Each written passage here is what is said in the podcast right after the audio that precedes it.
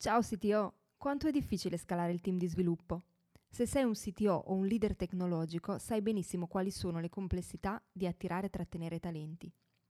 Per questo Alex Pagnoni ha creato il metodo Team Scaling di sviluppo collaborativo, in cui condivide le skill di una parte del proprio team tech per aiutarti a scalare anche nei momenti più difficili.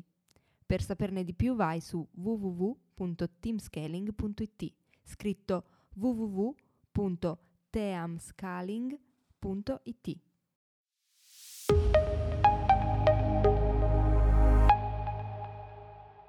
Agilità e Scrum sono due elementi che possono favorire la crescita aziendale se implementati correttamente. Ma cosa significa veramente essere agili?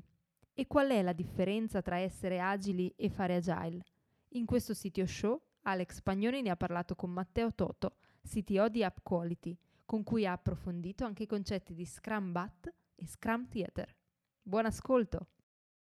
E grande Matteo, che bello averti qua. Sei adesso il CTO di App Quality, hai avuto anche altre esperienze. Volevo sentire direttamente da te, però, come hai creato la tua carriera sia dal punto di vista personale che anche professionale e anche le cose belle che state facendo con App Quality, che so che state crescendo veramente tantissimo e quindi ti lascio la parola per raccontarti. Ciao Alex. E, beh, è una domanda abbastanza divertente. Uh, per farla molto breve, um, fatto, uh, sono fra le persone, diciamo, che um, è finito in questo campo non con un percorso accademico. Ho fatto sì informatica alle superiori, o al volo, e, però poi ho avuto la fortuna di fare un corso post diploma abbastanza pragmatico questo mi ha buttato direttamente nel mondo del lavoro. Io sono fra i primi sviluppatori di app negli anni 2010-2011, quindi ci siamo buttati subito nella mischia con un paio di soci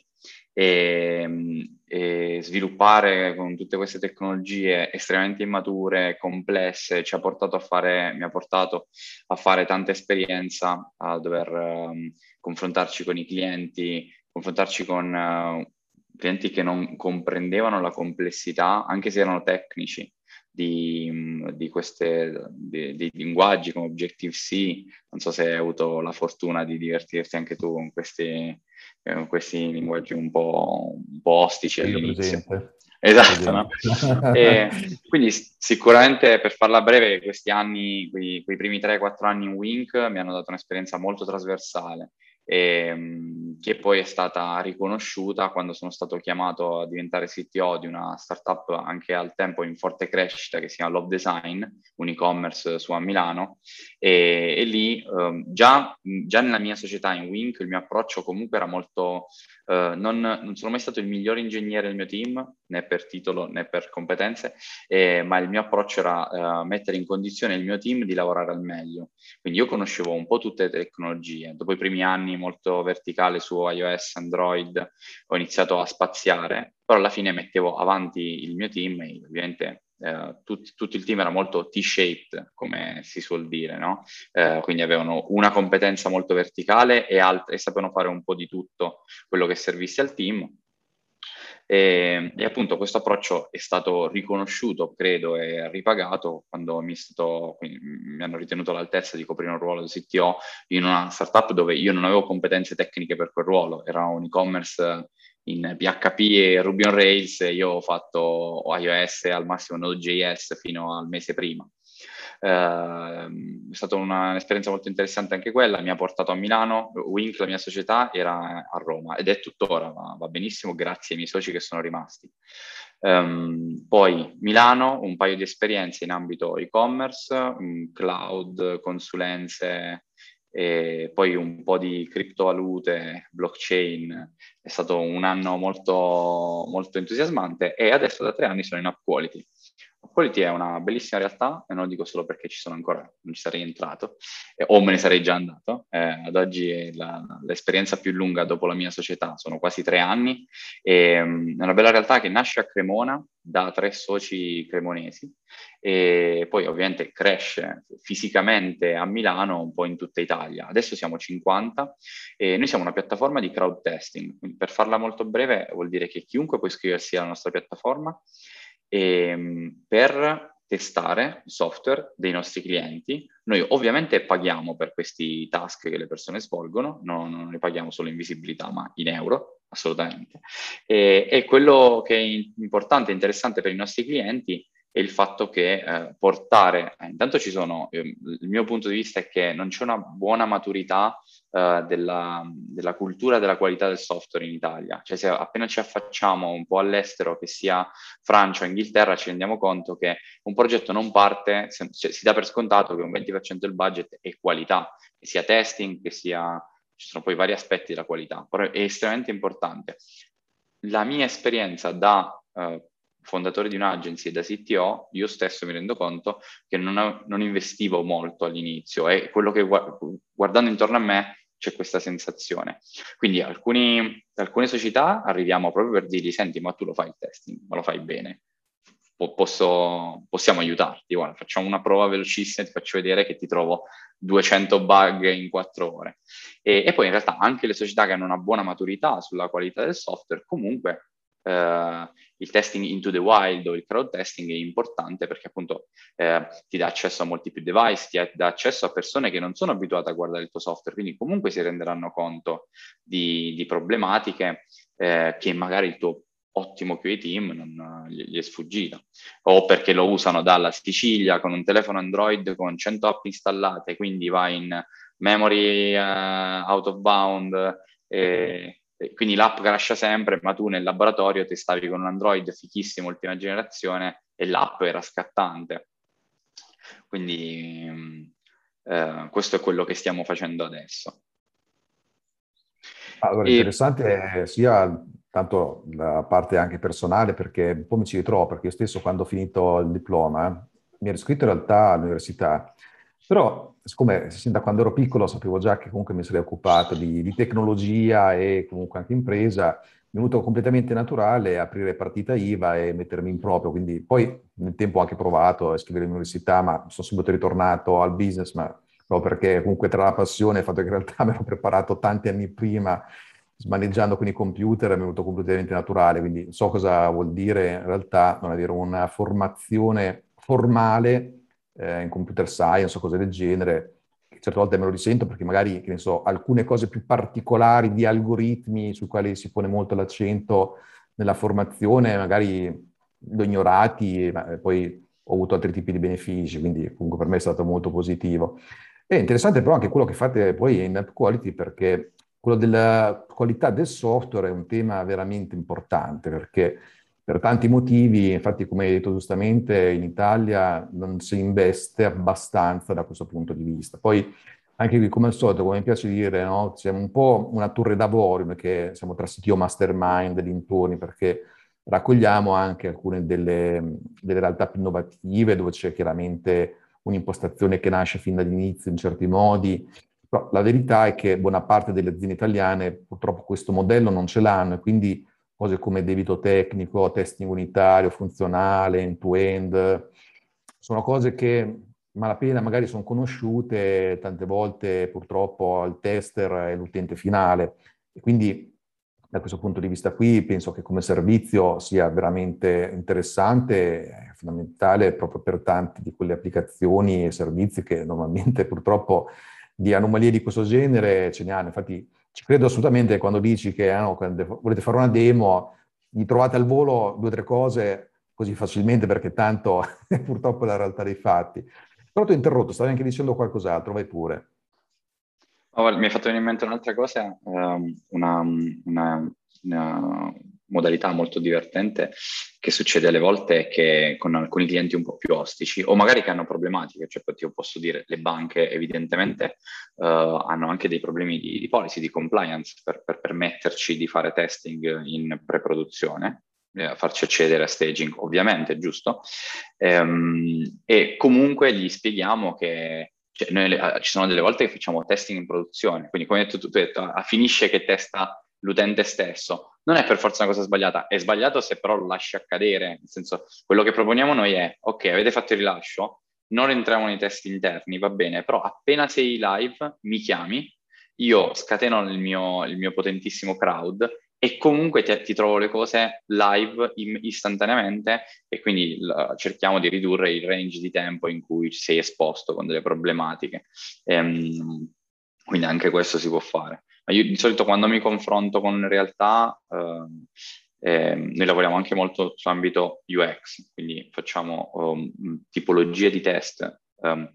in ambito funzionale, quindi è proprio una, una, una, sorta di outsourcing della QA del team. In ambito esperienziale invece eh, è meno specifico, tu non hai la checklist, non hai fai questo bonifico, aggiungi questo dato, cancellalo, uh, quindi no, non mi profili dei bug, mi utilizzi il software e mi, dai, mi racconti la tua esperienza, io ascoltandoti mi rendo conto delle problematiche. Quindi quando io vado in società o, o fa dei meetup a spiegare quello che facciamo, comunque spiego, l'importante è che lo facciate, non devi dare per forza soldi a me. Poi quando ti rendi conto che è molto importante e molto utile, mi puoi chiamare e, e, ti, e ti, faccio vedere che noi siamo, abbiamo ingegnerizzato questi processi, quindi siamo molto bravi e molto veloci. Ma questa, però la, la qualità la, la UX uh, eh, analysis, la, bisogna farla punto. Cioè, anche male, inizia, prendi, guarda, guarda, uno che usa il tuo software, lo, lo, lo, dicono tutti, ma poi lo facciamo veramente, ci perdiamo dei pezzi spesso. Veramente uno quando non lo fa da tot tempo, prendi tuo cugino, lo metti là davanti e osservi.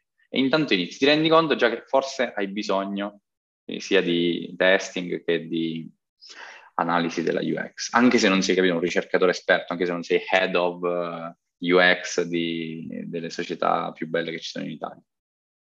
Chiaro, chiaro. Tra l'altro anche su questi temi, dopo ti voglio fare una domanda, proprio anche per capire proprio come il processo di sviluppo eh, impatta su questi temi qui proprio evidenti di qualità. Però prima volevo capire anche questa cosa qui, proprio anche te come CTO, questa fase di grande sviluppo che state avendo in questo momento, che tipo di sfide ti sta portando e come li stai affrontando, ecco. Sicuramente la sfida uh, più grande in questo momento rientra a livello organizzativo. Uh, la cosa che io personalmente e il team stesso soffro un po' è che quando è un momento entusiasmante sicuramente la possibilità quando mi arriva il CEO e mi dice puoi assumere altre cinque persone, è bellissimo, bellissimo sia perché sai che accogli altre teste, altre teste pensanti che vogliono portarti idee, uh, competenze che vogliono fare più cose insieme, quindi vedi crescere il software su cui hai investito tanto, quindi sicuramente è bello, però anche estenuante a tratti, nel senso qual è la complessità?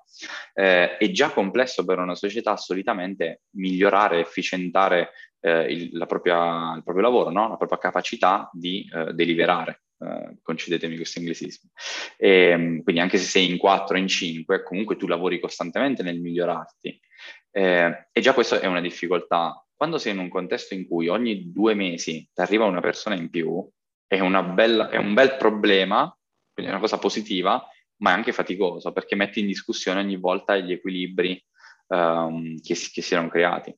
eh, o che stai cercando di creare. Eh, tra l'altro siamo al punto in cui iniziamo, a, um, iniziamo iniziando a lavorare con due Scrum team separati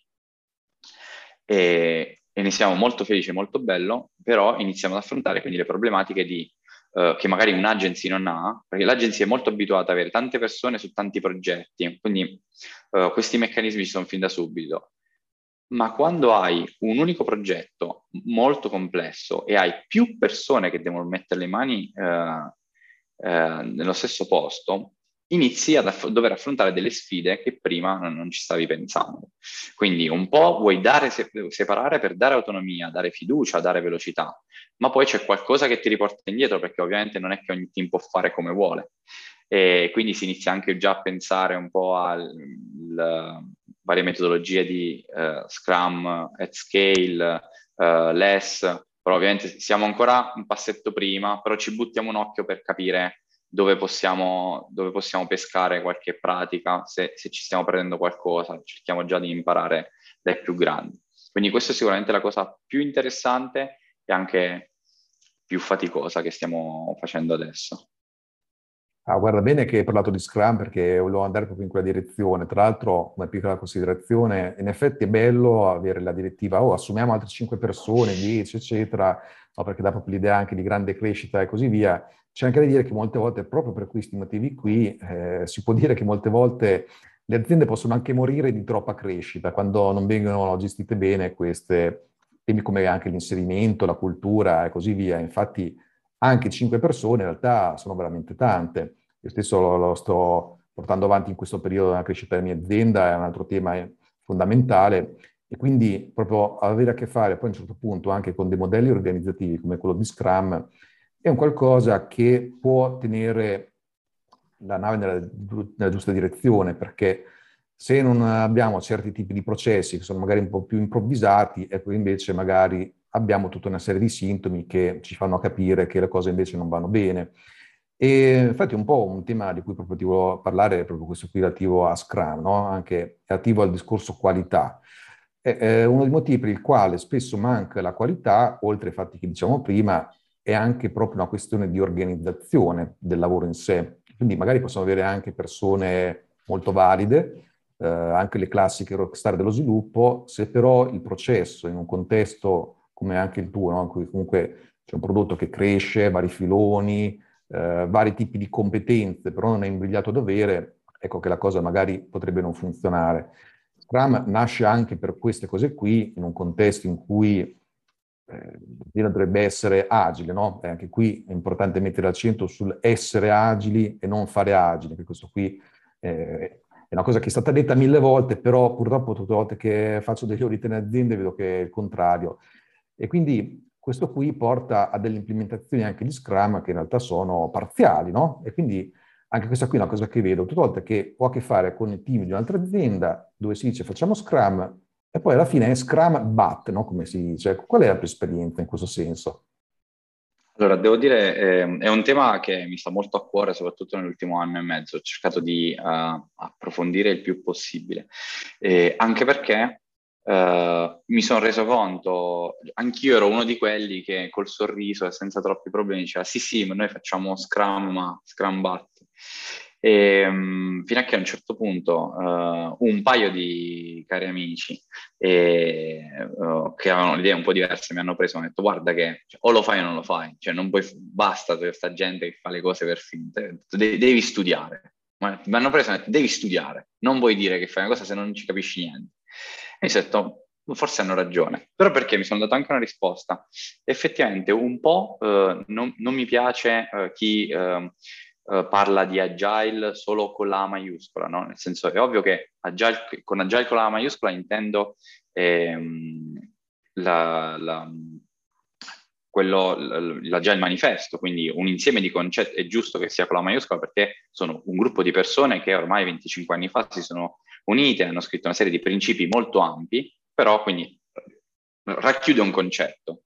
Però quello che mi piace dire spesso è quella parola non è stata scelta a caso, agile significa agilità, quindi quei signorotti si sono uniti per dire ok, secondo noi, cioè le, i team dovrebbero essere agili. L'agilità è un concetto invece semplice, diffuso, quindi un po' mi piace rompere, eh, togliere la maiuscola e, capire, eh, e parlare dell'agilità in senso lato, perché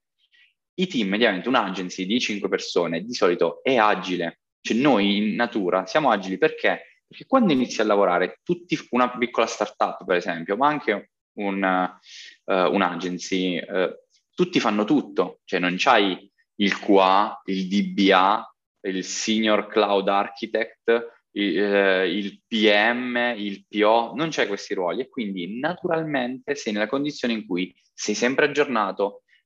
se devi fare una cosa non vai a leggere la documentazione ma chiedi. Um, interaction over process and tools,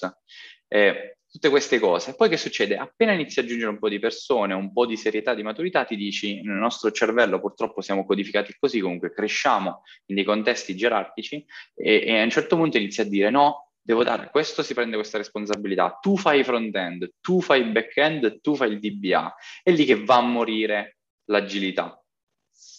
Eh, quindi sì, sicuramente io stesso sono stato un carnefice di, di agilità e di Scrum per anni, perché ho, ho, lavorato in contesti molto agili, però perché erano piccoli e mi veniva naturale. Qualche, quando ho iniziato a dover risolvere problemi un po' più complessi, io, anch'io ho peccato di, ah dai, mettiamo sì lo sprint, sì la retrospective, ma vabbè sto mese no. Ah, questa cosa, ma il PO non serve, ma lo Scrum Master non serve stai usando delle pratiche attaccate con lo scotch, ma nessuno ti garantisce che tu sia agile, anzi, sei sicuramente un pagliaccio, realisticamente, poi for- forse... Eccetera. Quindi da, da, un annetto e mezzo sia il team si è impegnato molto, abbiamo fatto, mh, anzi, anche un,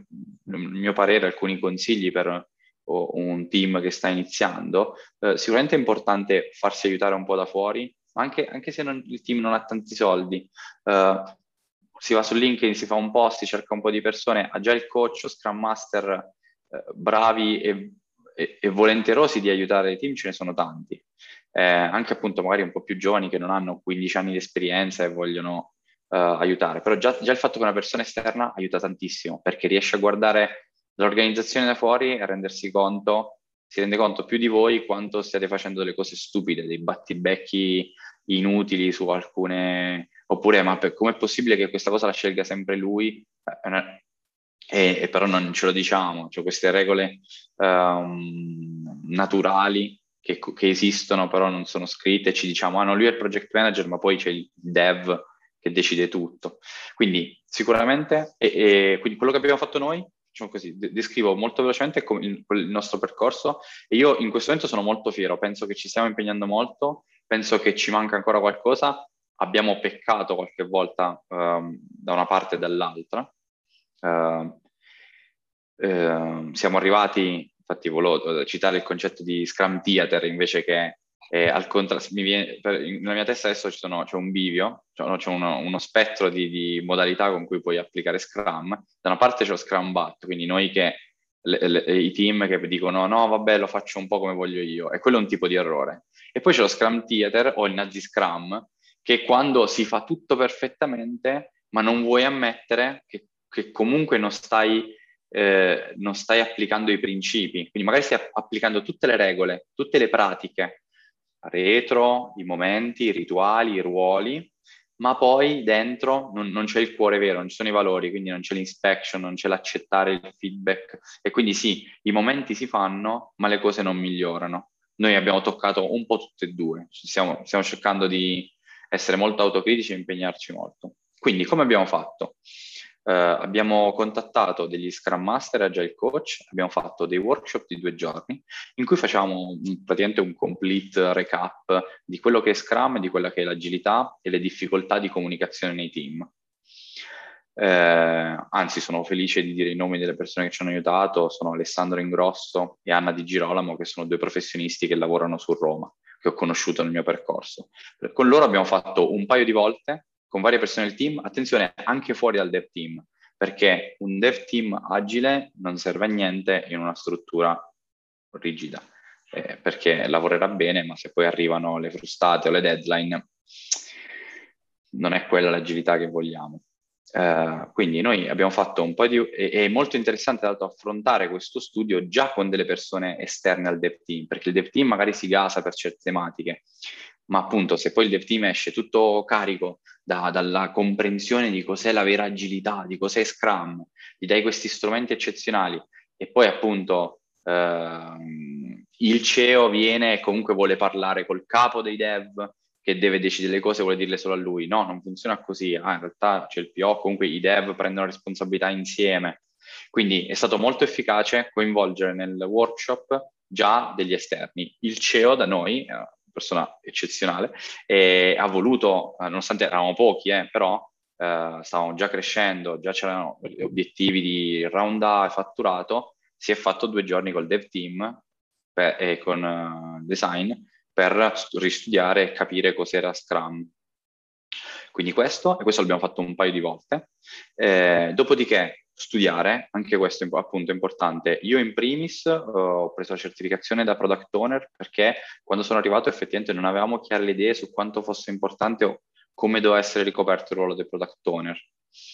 Eh, che per me, come la qualità del software, anche tutte le tematiche di product management in Italia non sono ancora molto diffuse. Si parla di project manager, però il project manager di solito è un po' più la persona che deve tenere i tempi, non è una, la persona a cui viene data la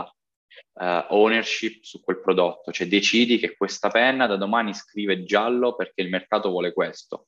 Il product, project manager di solito è quello che gli viene detto, devi fare 100 penne che scrivono giallo perché l'abbiamo già deciso e il dev team deve solo operare. Nel, nell'agile quello bello, il team è coinvolto nel, nel il PO raccoglie i need e col team discute, ok, uh, cosa, fa- cosa facciamo? Facciamo le penne che scrivono giallo o un'altra cosa.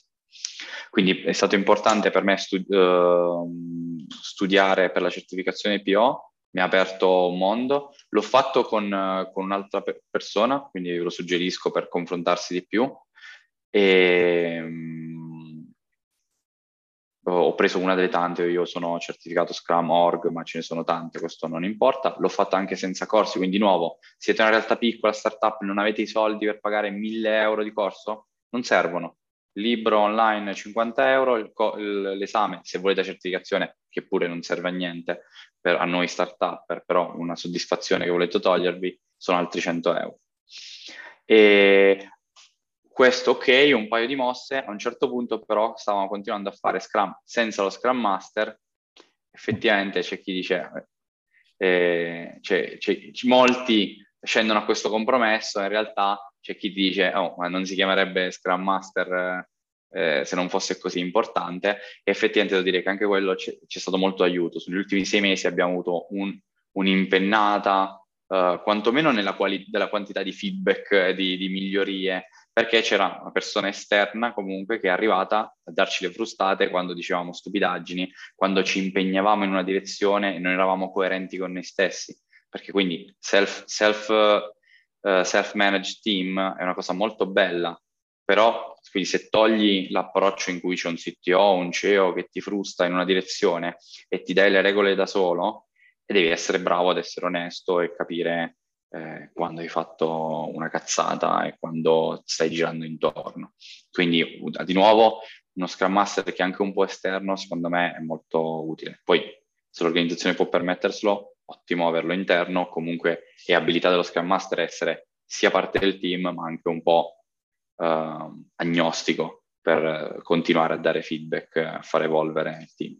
Quindi questi sono già un po' di step. Non siamo arrivati ancora al, non siamo top performing, quindi magari ci saranno altri step che impareremo su cui migliorare, però sicuramente un po' più competenza, ehm, competenza, coinvolgimento dell'esterno del team e una persona, un punto di vista esterno che aiuta, competente e che guardi da fuori, sono secondo me tre componenti importanti per una agile transformation, ma comunque ci tengo a sottolineare che io parlo di tutti i contesti medio-piccoli. Eh, evident- non, sono, non ho esperienze di Vod- dell'agile transformation di Vodafone. Eh, comunque, guarda, l'esperienza che hai raccontato è veramente bella, è molto interessante anche perché effettivamente poi, come dici anche tu, al di là adesso del volersi anche certificare o frequentare corsi che ci sono, sono fatti bene, ci sono di vari generi. Però effettivamente se ci pensiamo alla guida di Scrum, quella ufficiale, alla fine sono poche decine di pagine, quindi uno in effetti potrebbe anche studiarsela per bene e avrebbe tutto il modello già bello pronto con la sua filosofia, anche quello che dicevi tu giustamente, il fatto di avere una ispezione continua, ecco, tutte cose che si possono avere anche con poco e peraltro, se ci pensiamo, una cosa che mi fa pensare è anche questa qui, no? che praticamente Scrum c'è di fatto dal 95, quindi ancora prima che uscisse la già il manifesto, perché comunque anche era già il manifesto, comunque basato su tutta una serie di discussioni e temi che già erano in corso da diversi anni, quindi l'hanno consolidato, però per dire che come modello c'è da veramente tanti anni e addirittura la parola Scrum nel contesto del processo di sviluppo software, se ricordo bene, è stata usata da, negli anni 80 addirittura, l'86, in, in, un testo sul New New Product Management, qualcosa del genere, ho, ho ricordi sfumati, però per dire che è qualcosa che in realtà c'è da così tanto tempo e stupisce che ancora oggi siano poche le realtà che effettivamente, per quanto sia semplice come modello, ancora che, che lo vanno ad applicare correttamente quando basterebbe poco alla fine, no? E infatti anche su questo poi un ruolo come quello dello Scrum Master, come dici, è molto importante. Ora, anche qui pensiamoci, se noi vediamo quello che è un team maturo, già affiatato, che lavora da tempo, che ha comunque creato i suoi processi basando su Scrum, eccetera, in un certo senso dello Scrum Master potrebbe anche farne a meno quando è veramente maturo, perché le persone a quel punto sono responsabilizzate, eh, sono mature e sanno già per conto loro come risolversi magari anche gli impedimenti, perché se la cultura aziendale è quella corretta, e anche qui come dici giustamente, a partire dal CEO in giù la struttura è agile, ecco, questa grande esigenza non c'è più, ma proprio in un processo di agile transformation o quando si è una startup o si inizia, o la, sono le prime implementazioni di Scrum, invece lo Scrum Master è fondamentale proprio nella sua guida di eh, un po' difensore del processo, eh, questo è il suo ruolo principale, più che risolvere impedimenti o portare avanti le riunioni, degli Scrum meeting, cose di questo genere, è proprio far sì che si segua quel processo e che anche le altre parti dell'azienda, i committenti interni e esterni, chiamiamolo product owner, chiamiamolo cliente, come vogliamo, che a loro volta seguono questo processo. Ecco, quella è una figura molto importante, raccolgo qui sicuramente anche la tua esortazione ad attingere anche qualcuno di esterno che possa aiutare, di esterno anche perché appunto può vedere delle dinamiche in modo diverso da chi è dentro, può anche impollinare tra le diverse organizzazioni, quindi mi trovo molto in questa esperienza che hai riportato che mi sembra veramente fondamentale, ma anche gli altri concetti che hai detto, no? anche quello del product owner, ecco, lì allora per me si apre anche un altro mondo che ritengo anche questo qui interessante e di nuovo anche qui tu hai detto giustamente che ancora c'è poca cultura sul discorso product management e dintorni, perché anche quello può essere visto da tanti punti di vista e anche qui vedo aziende anche grandi,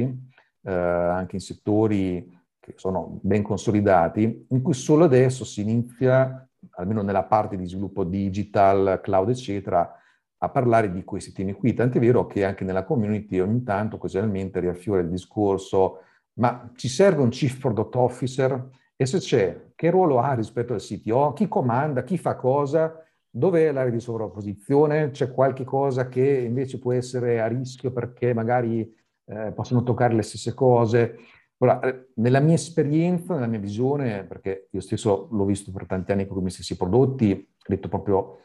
banalmente il CPO è chi decide sul cosa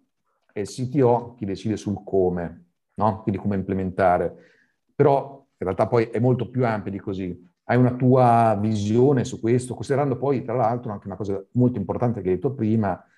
che possiamo chiamare cross funzionalità a questo punto, no? evitando di avere gli add-off di singoli parti, di singoli componenti che in realtà vanno visti in maniera olistica. Ecco, qual è, qual è la tua visione da questo punto di vista, su questi ruoli, questi flussi? E anche a questo tema sono molto affezionato perché ammetto appunto che io ho, ho, comunque sto maturando una comprensione delle tematiche di prodotto, soprattutto in questi anni, o quantomeno me ne sono sempre occupato eh, anne- nella mia testa in automatico annegandole nella mia competenza di quello che faceva le cose. No? Quindi se un developer, hai un'agency, um, comunque eh, noi abbiamo costruito molte start-up ne, all'epoca, qui, però pers- venivano da noi persone che volevano risolvere un problema, non avevano competenze e quindi tu in quel momento non gli stavi soltanto il developer medio non vuole implementare pedissequamente le richieste di un cliente che non capisce la tecnologia, è quello che fa che si siede e ragiona dice no guarda facciamo così, allora quest'app risolverà il problema in questo modo, mettiamo questo qui, facciamo questa cosa. È molto divertente che negli anni sia una persona, uh, io frequentavo molti meetup anche di designer, ci, arri- eh, ci arrivo alla domanda, ehm, e, e, a un certo punto ho iniziato a frequentarli perché dicevo io voglio, impar- voglio diventare un designer, un progettista eh, di, di, di, di, software. E, però un, una persona, um, una, una, figura senior di cui non ricordo il nome adesso, che mi ha un po' illuminato, mi ha detto quindi io, io, da developer volevo sapere i loro strumenti, ma ditemi, sì, vabbè, io, io li risolvo i problemi, io progetto, però qual, qual, quale metodologie devo sapere, quali strumenti, quali grafici devo fare? E loro mi hanno detto, ma che devi fare? Non è, noi non abbiamo il codice, c'è un designer, un progetto, perché noi pure designer colleghiamo sempre i, i disegnini, però un progettista non c'ha per forza uno, uno, strumento, però ascolta il cliente, analizza, sintetizza e decide cosa fare. Quindi tu se lo fai già, sei già un designer. E allo stesso, quindi questo era il livello di maturità che avevo raggiunto nel 2014 e col tempo mi sono reso conto che non è neanche designer, ma in realtà è product manager, un po' questa, questo unire il tutto. Ehm, quindi no, non sto dicendo che sono un gran product manager, ma che effettivamente un po' l'ho, l'ho fatto e è lì la posizione un po' che ricopro. Tant'è che c'è un parere uh, di, dell'attuale CTO di Pagopa, che n- non conosco personalmente, non ricordo il nome, ricordo solo questa frase che mi era piaciuta tantissimo e mi ci ritrovo. Lui dice, secondo me nel 90% dei casi, ad oggi, le società non dovrebbero avere un CTO, dovrebbero avere solo un CPO che parla evidentemente con, con il il team tecnologico, tutta l'area tecnologica è dentro e, e sotto le ali del CPO. A me questa affermazione piace particolarmente, a parte perché sono il più possibile per rimuovere i chief, chief, io sono un chief, però veramente non lo voglio questo titolo. Appena troveremo una modalità migliore, cambieremo anche il nostro organigramma. Ma soprattutto se credo nell'agilità, se credo in Scrum e tutte queste cose qua, dove voglio che appunto i, P- i PO abbiano una certa ownership, il dev team abbia la, l'ownership delle scelte architetturali, di allinearsi, eccetera, non mi piace l'idea che il, ci sia il CTO, che è questo illuminato che va a decidere l'architettura. Io voglio costruire il prima possibile un team che sia maturo e che faccia delle architetture di Cristo da soli, non che c'è il, il CTO filosofo che arriva, guarda. Poi ovviamente ci sono figure molto forti, esiste, esistono i CTO bravi, non sono io evidentemente, eh, però appunto, quindi a, a me piace, quindi eh, questo tema uh, mi, molto, mi, sta molto a cuore. Io sono de, dell'idea appunto che dobbiamo parlare più di prodotto, dovrebbero esistere più uh, product manager, più CPO e la tecnologia e il design deve stare lì sotto perché poi il CPO deve essere bravo a dare da, da libertà, a far unire le cose. Uh, per esempio, faccio un esempio al volo eh, eh, delle, delle domande che vi facevo quando ho maturato queste idee ogni tanto in app quality a un certo punto si faceva magari una feature nuova e magari eh, Luca, il nostro CEO, veniva, eh, ma questa, eh, quindi come, come, la lanciamo? Oppure come ci facciamo pagare? E io gli dicevo, e che cacchio ne so io, scusa, ma io sono stato fino a ieri sera col team a capire il codice, le feature, mica stato a pensare come lo vendiamo, pensi tu, che, che devo fare? Però effettivamente in realtà, è, è, però la sua aspettativa, quindi un po' ah, ci Uh, quindi ci sta che lui si aspetti che io lo contribuisca a questi ragionamenti, però se uno rimane solo sulla parte tecnica, allora non fa questi ragionamenti qui. E, e invece sì, la persona che sta a capo, um, se io sono la, la, stessa persona che poi decide cosa si fa o cosa non si fa, tutte le volte poi Luca viene da me, ah ma facciamo questo o quest'altro, io ragiono e dico ok, secondo me questo ha senso, non solo perché si può fare, ci vogliono meno righe di codice, ma perché ha senso rispetto alle feature del prodotto, rispetto al business, eccetera, sto agendo da, da, da PM, da, project, da, product manager. E quindi è giusto che io devo, devo nel mio cranio, il retrocranio, quando penso qualcosa, penso anche un po', ok, ma si venderà, come si venderà? Ed è più importante della, della mera decisione dell'architettura, perché soprattutto mh,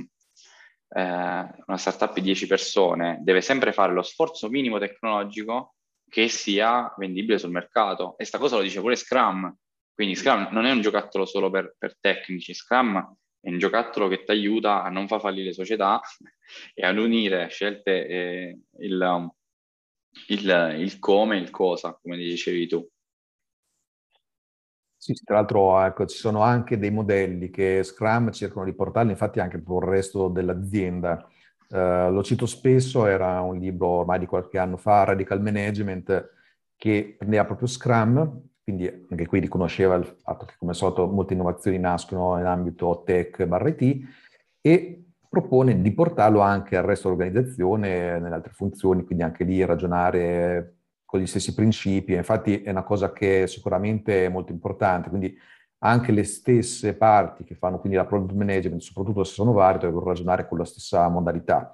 Ecco, diciamo, la, se avere o no un CTO, un CPO, figure del genere, in effetti non è una cosa banale, eh, sono tante possibili visioni da questo punto di vista qui. Diciamo che nel momento in cui comunque questi due tipi di ruoli ci sono, è importante che collaborino, perché se collaborano, ecco che allora si può veramente avere successo, perché se non ci sono, vedete, gelosie professionali, se non ci si peste piedi a vicenda, in realtà il fatto di avere proprio queste figure qui è una delle cose che fa fare il salto a, molte aziende, tant'è vero che molte nascono con l'avere il CTO e a un certo punto capiscono che devono avere anche figure di product management, product ownership, eh, il CPO, come lo vogliamo chiamare? Sono tanti modi di vedere anche qui, è eh? un business analyst, sono, sono, tante possibili visioni, nessuna è più corretta dell'altra in assoluto, va, va contestualizzato. E, ehm, e, proprio su questa collaborazione però che anche qui, che ci sia o non un CTO, comunque una parte tech che a un certo punto deve implementare, ecco, quando c'è un bel dialogo tra queste parti, allora i prodotti vengono molto bene, di qualità e funzionano. Altrimenti eh, sono, nel caso opposto, le occasioni in cui invece, anche qui nella mia esperienza, poi di nuovo si va a accumulare debito tecnico perché magari la parte di implementazione, il team tecnico non riesce poi a, a, a, relazionarsi correttamente con la parte di product management, accettano tutto così senza mettere mai un po' il freno a certi tipi di richieste che magari sono giuste a livello business, però magari non sono corrette in termini di implementazione per come vengono proposte. Ecco qui bisogna fare un trade-off, una mediazione corretta, ecco, quindi ma sempre viste con spirito critico. Ecco, in quei casi dove magari invece una figura CTO potrebbe comunque continuare a essere importante quando comunque il team magari non è abbastanza maturo. Vorrei dire, lo vedo come utile. Quando il team è veramente maturo, allora in effetti anche in generale tanti titoli iniziano a diventare molto meno mm-hmm. importanti. Sì. ecco. Ma infatti no, volevo aggiungere un, un bit um, al, al, tema, cioè dove, per esempio, dove ha senso il CTO, o, per esempio da subito, o, ovviamente poi sempre parlo sempre rispetto a un contesto italiano. Uh, io in realtà mh, porto sempre avanti questo discorso, non sono né un, non sono un pessimista, però per me è evidente che il tipo di innovazione che possiamo fare in Italia è molto diversa da quella che si fa in America o in Inghilterra. Anche voi per tematiche di quantità di funding e, ehm, e, e per lo strato culturale, nel senso uh, in Silicon Valley il 50% della gente che passeggia per strada sono ingegneri e il, quando si pigliano le birre parlano di, di quello e, e, come passatempo fanno librerie open source. In Italia è molto più difficile. Io ho, ho vissuto a Roma, il mio cuore è a Roma, la città più bella del mondo, ma io uscivo con a, attori, e psicologi, educatori. Facevo conversazioni molto più interessanti di quelle degli ingegneri, però è evidente che la, anche un po' la, la, la culla è, è, è diversa. Eh, quindi non c'hai 100 milioni di investimento, non c'hai la cultura più spinta in senso tecnologico, fai un tipo di imprenditoria di innovazione diversa, che comunque serve, no? E quindi a quality stessa, quindi per, perché per me non, non potevo, non, non, sarei dovuto entrare come CTO, do, l'idea doveva essere già, tipo, stiamo cercando un product manager che sa fare tecnologia, sì, certo, quindi che sa parlare con un developer, ovviamente, però non serve un CTO perché, scelta, di nuovo, la scelta più strategica non è l'algoritmo, l'infrastructure as code, eh, il load balancing, ma è che feature faccio che mi pagano domani.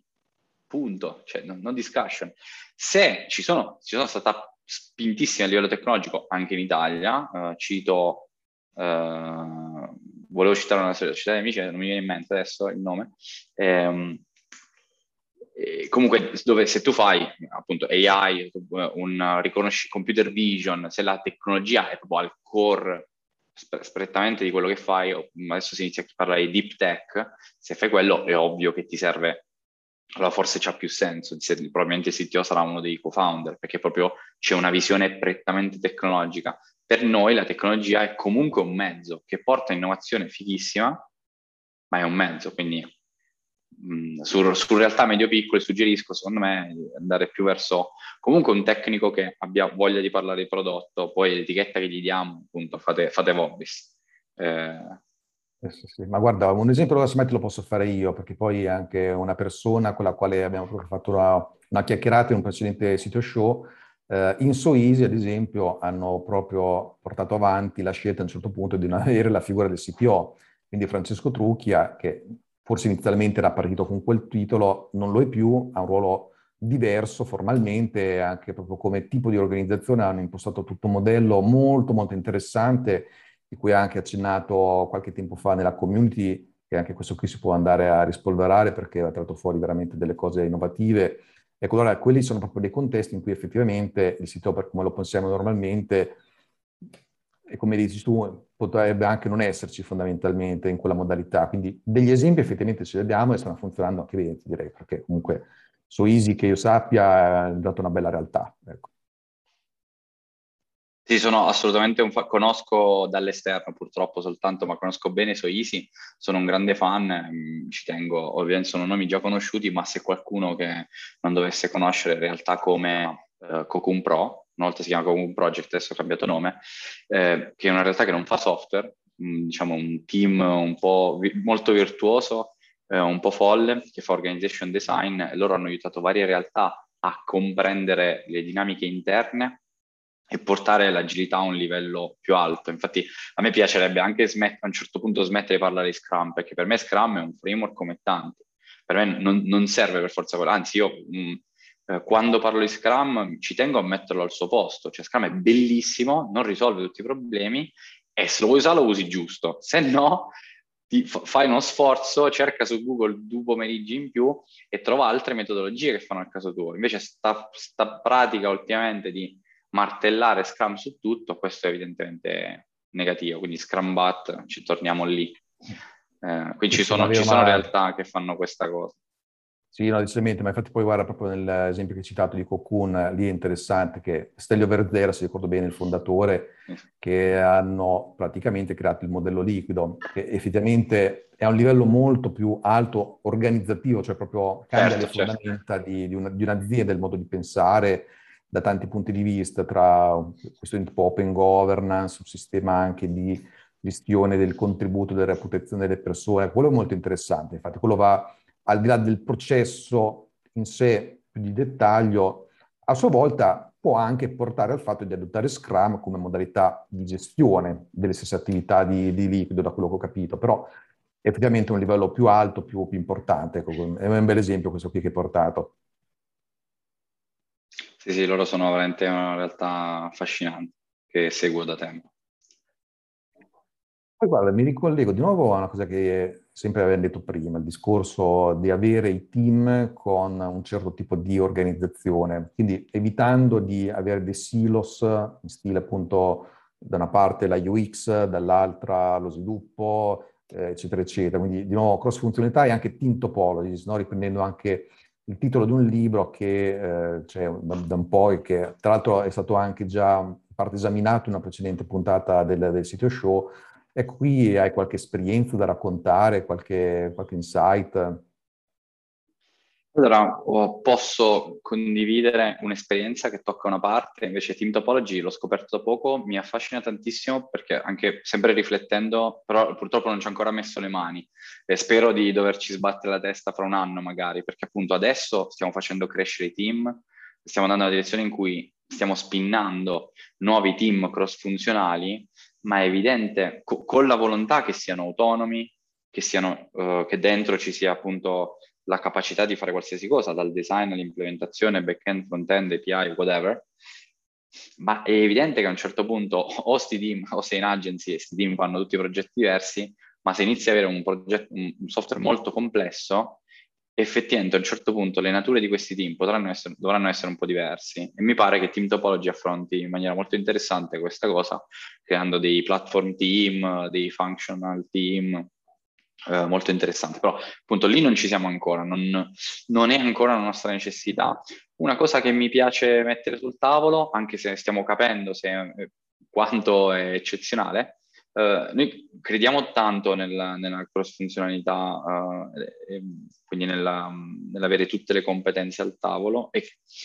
e, e, che tutti possano fare tutto, però è un po' difficile capire dove finisce, dove finisce questa cosa, no? Nel senso, um, noi abbiamo, uh, perché fra dev, front-end e back-end è facile, nel senso ci sta che tu hai qualcuno che è molto più forte a fare le API, però possa prendere un task di front-end una volta e viceversa. Quindi poi è ovvio che la, speciali- la mastery la vuoi per andare più veloce, però quindi che non sia cristallizzato che ah no, questo io non lo faccio e quest'altro non lo fanno gli altri. Quindi su questo siamo molto d'accordo. Però poi finché rimane solo fra i developer, non mi piace, non mi sembra un, una grande miglioria rispetto alla nostra vita. Allora c'è una pratica molto diffusa adesso di anche i designer rientrano nello Scrum Team Ovviamente un designer non si può pigliare un task di sviluppo, però di nuovo la mentalità è che in uno sprint noi ci commettiamo a raggiungere un obiettivo e lo sviluppo di questo obiettivo è sia la, la, la, il design che l'implementazione. E questo a me piace molto, eh, è abbastanza diffuso, anche se ci sono pareri, eh, anche se c'è qualcuno che non lo fa così.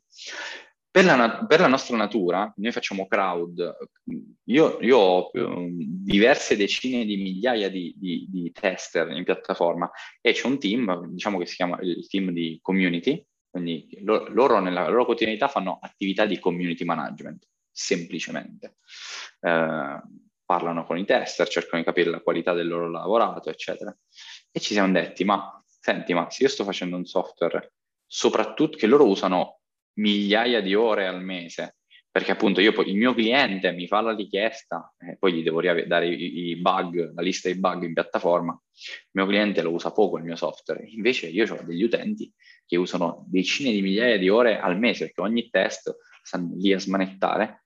e io per me forse, forse il team community è più di uno stakeholder, forse il team community per me è proprio parte del team. E quello che quindi abbiamo iniziato a fare da pochissimo è che anche un, un community manager è nel team. Perché? Quindi con l'obiettivo non che, che non sia solo stakeholder, eh, ma che partecipi attivamente a tutte le fasi, quindi che sia il planning, la, la, definizione dei task, ma anche appunto quando si affrontano i task, magari sul copy. Non è, detto, non è più bravo il designer a farmi a scegliermi il tipo di comunicazione per queste cose qua. Allora ho la persona della community dentro. Poi vabbè, magari alcune sfumature che forse non sono interessanti per tutti, ma noi facendo crowd testing facciamo anche un po' di dog feeding, ovvero la pratica di utilizzare la stessa cosa che vendiamo e quindi avendo una persona in community nel team facciamo uh, crowd testing molto velocemente su qualsiasi decisione che facciamo. Noi, noi facciamo testing sui nostri design. Quindi questo è quello che stiamo facendo adesso. Questo magari è un po' più tricky perché appunto, eh, ma quindi è creato cross funzionale, però se, se, inizi a creare, però arrivai nella direzione di, ah no, questo però è evidente che lo, non lo posso, io non lo posso fare e invece lo può fare solo lui. Allora un, si rompe un po' il concetto di cross funzionalità, forse sta, stiamo facendo un, un, po' un papocchio, può essere, lo accetto, accetto critiche, mi scrivetemi in DM, eh, però ci piaceva il concetto che questo, dare tantissima autonomia a questi team, quindi in un certo senso l'esperimento di adesso è che questi Scrum team, pro, mini product team, sono veramente autonomi e verticalissimi su quello che fanno. Anzi, poi chiudo, per esempio, il, il, la persona di community è nel team che fa il software per la community, nell'altro team che è per il customer non c'è e stiamo, ci sarebbe l'idea di mettere una persona nel marketing con un approccio proprio di, business uh, analysis uh, più profonda, quindi andare ogni sprint a vedere i dati, come l'utilizzo della piattaforma, eccetera. Quindi mm. stiamo sperimentando questo, quantomeno la butto lì, ne riparleremo fra sei mesi. Ah, volentieri, guarda, quando poi avrai sperimentato e trovato qualche risultato, riparliamone assolutamente perché questa qui è una bella esperienza che varrà la pena raccontare. Nel frattempo so che mi hai preparato un bel pacchettino di risorse da consigliare. Sì, comunque con, di contatti leggeri c'è Allen Olub, che è un americano agilista fortissimo, anche una, ha un caratteraccio ed è molto agi, acido, è, agile, è agile quanto acido, eh, però mi piace molto perché dà degli spunti molto forti, è molto critico su tutte uh, su varie decisioni, uh, quindi fa, fa, dei post molto interessanti, anche crea molto dialogo sotto i suoi, i suoi post. E lui lo seguo su Twitter, è anche molto pro, prolifico, nel senso che più o meno ogni giorno ci sono 6-7 tweet, io praticamente seguo solo lui su Twitter. E, poi c'è ovviamente Kent Beck, che fra i primi firmatari del manifesto agile, eccetera, e mi piace perché anche lui è tuttora è abbastanza attivo su, su Twitter, quindi è, è piacevole um, leggere i suoi punti di vista su come stanno sviluppando certe cose. Perché c'è da dire, come, come hai detto tu, che Agile è stato, il manifesto è stato scritto 25 anni fa, bello bellissimo, comunque le persone cambiano idea, ci sono cose che sono cambiate. Ricordo a tutti, se non lo sapeste, per esempio invece Scrum stesso c'è stato un aggiornamento l'anno scorso, quindi uh, dove hanno snellito il manuale, adesso sono 17 pagine, non ci sono scuse per non leggerlo, e, ehm, e qualcosa è cambiato, quindi alcuni concetti possono cambiare. E, ehm, poi c'è sicuramente Jacopo Romei, che è un nome in Italia, penso, spero abbastanza diffuso, però anche lì lui lo seguo più su LinkedIn perché è, più attivo, mi pare lì, e dà sempre spunti molto interessanti anche con un punto di vista più italiano, che non fa male, perché purtroppo io vedo, come dicevo prima, vedo tanta differenza tra il nostro mondo e, e, il, e il, mondo estero, quindi spero che ci arriveremo, però ad oggi è inutile eh, pensare che siamo, possiamo fare tutto come lo fanno fuori. Poi c'è uh, Agile Gigi, che non, purtroppo non è attivissimo come account, ma è un account eccezionale. Tra l'altro io credo che sia nato nella, nella tua terra, Alex, fra un po' di menti vispe delle, ma, delle marche.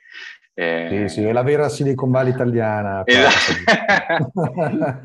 e,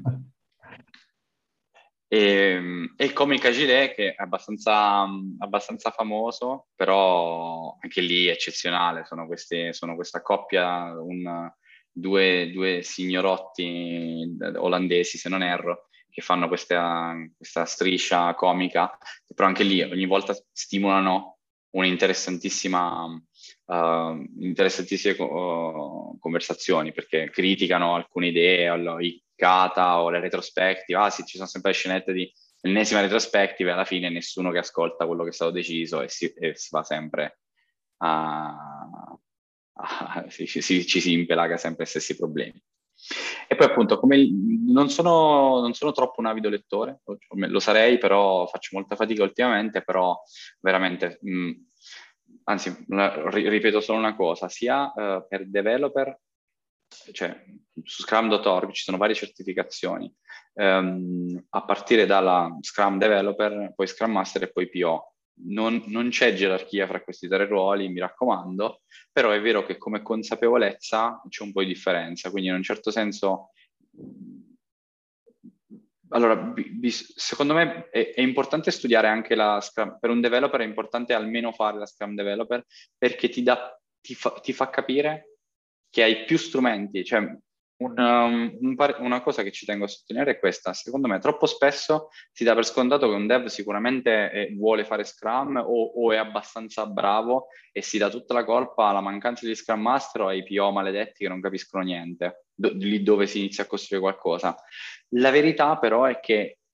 io credo tantissimo nella, nella, no, nell'assenza di gerarchia e nell'autogestione e quindi ho bisogno che il dev, il dev, team deve essere formato, deve sapere qual è il suo compito e deve sapere come imporsi, deve sapere quale metriche può, può sfruttare e cosa no. Quindi comunque in ordine scaletta, la, studiare per la developer, Scrum Developer, importantissimo. Scrum Master quasi facile, è più una questione di volontà PO è stata una lettura illuminante, quindi su Scrum.org c'è un libro ufficiale che si chiama The Professional Product Owner Leveraging Competitive, uh, non ricordo cosa, bellissimo, una lettura di, non ricordo, 400 pagine, ma veramente illuminante su ripasso su tutto quello che devono fare i developer, come ti deve aiutare uno Scrum Master, ma soprattutto come una persona che non è un manager perché appunto nelle organizzazioni, organizzazioni, grosse, prima ci siamo detti tutte le cose belle di, ah, il CPO, non serve il CTO, mettiamo il CPO, però parliamo di quando venite assunti e avete dei capi e, e, voi dovete fare il PO. Ma... E quindi c'è tutta una letteratura, c'è tutta una dialettica sul eh, riconoscere se, se, se, hai la possibilità di fare il PO, se non te lo fanno fare, si parla di PO proxy, che c'è cioè il passacarte che c'è sta lì in mezzo con una bambolina, però tanto il capo ti dice falla gialla e tu hai dev, la facciamo gialla e, e così via. Invece il PO devi sapere, è un ruolo veramente infame perché non, non, è detto che tu sia un chief o un manager e tu hai solo la responsabilità del risultato, che in realtà è una figata, però è, è, è tricky come cosa. Quindi Uh, senza altri libri più fancy, filosofici, questo qui è un libro un po' tecnico, in senso scrum del termine, ma bellissimo, parla veramente di uh, mod- um, tecniche di decisione, prioritizzazione, come, um, come confrontarsi col team. Assolutamente 100% consigliato. Belle, bellissime risorse, molto gustose, anche poi quella lì di Come Gilet, che mi ricordo anche ormai in classico, quella lì che c'era anche il grafico per stabilire quale versione di Scrum, quale framework di Scrum usare per scalare in caso di, di necessità. no, è fantastico. Dai, grazie ancora allora per, per, tutti questi bei consigli, per la bella chiacchierata. Sicuramente ci risentiremo quando avrai finito con la sperimentazione. Intanto Alla prossima. Grazie mille.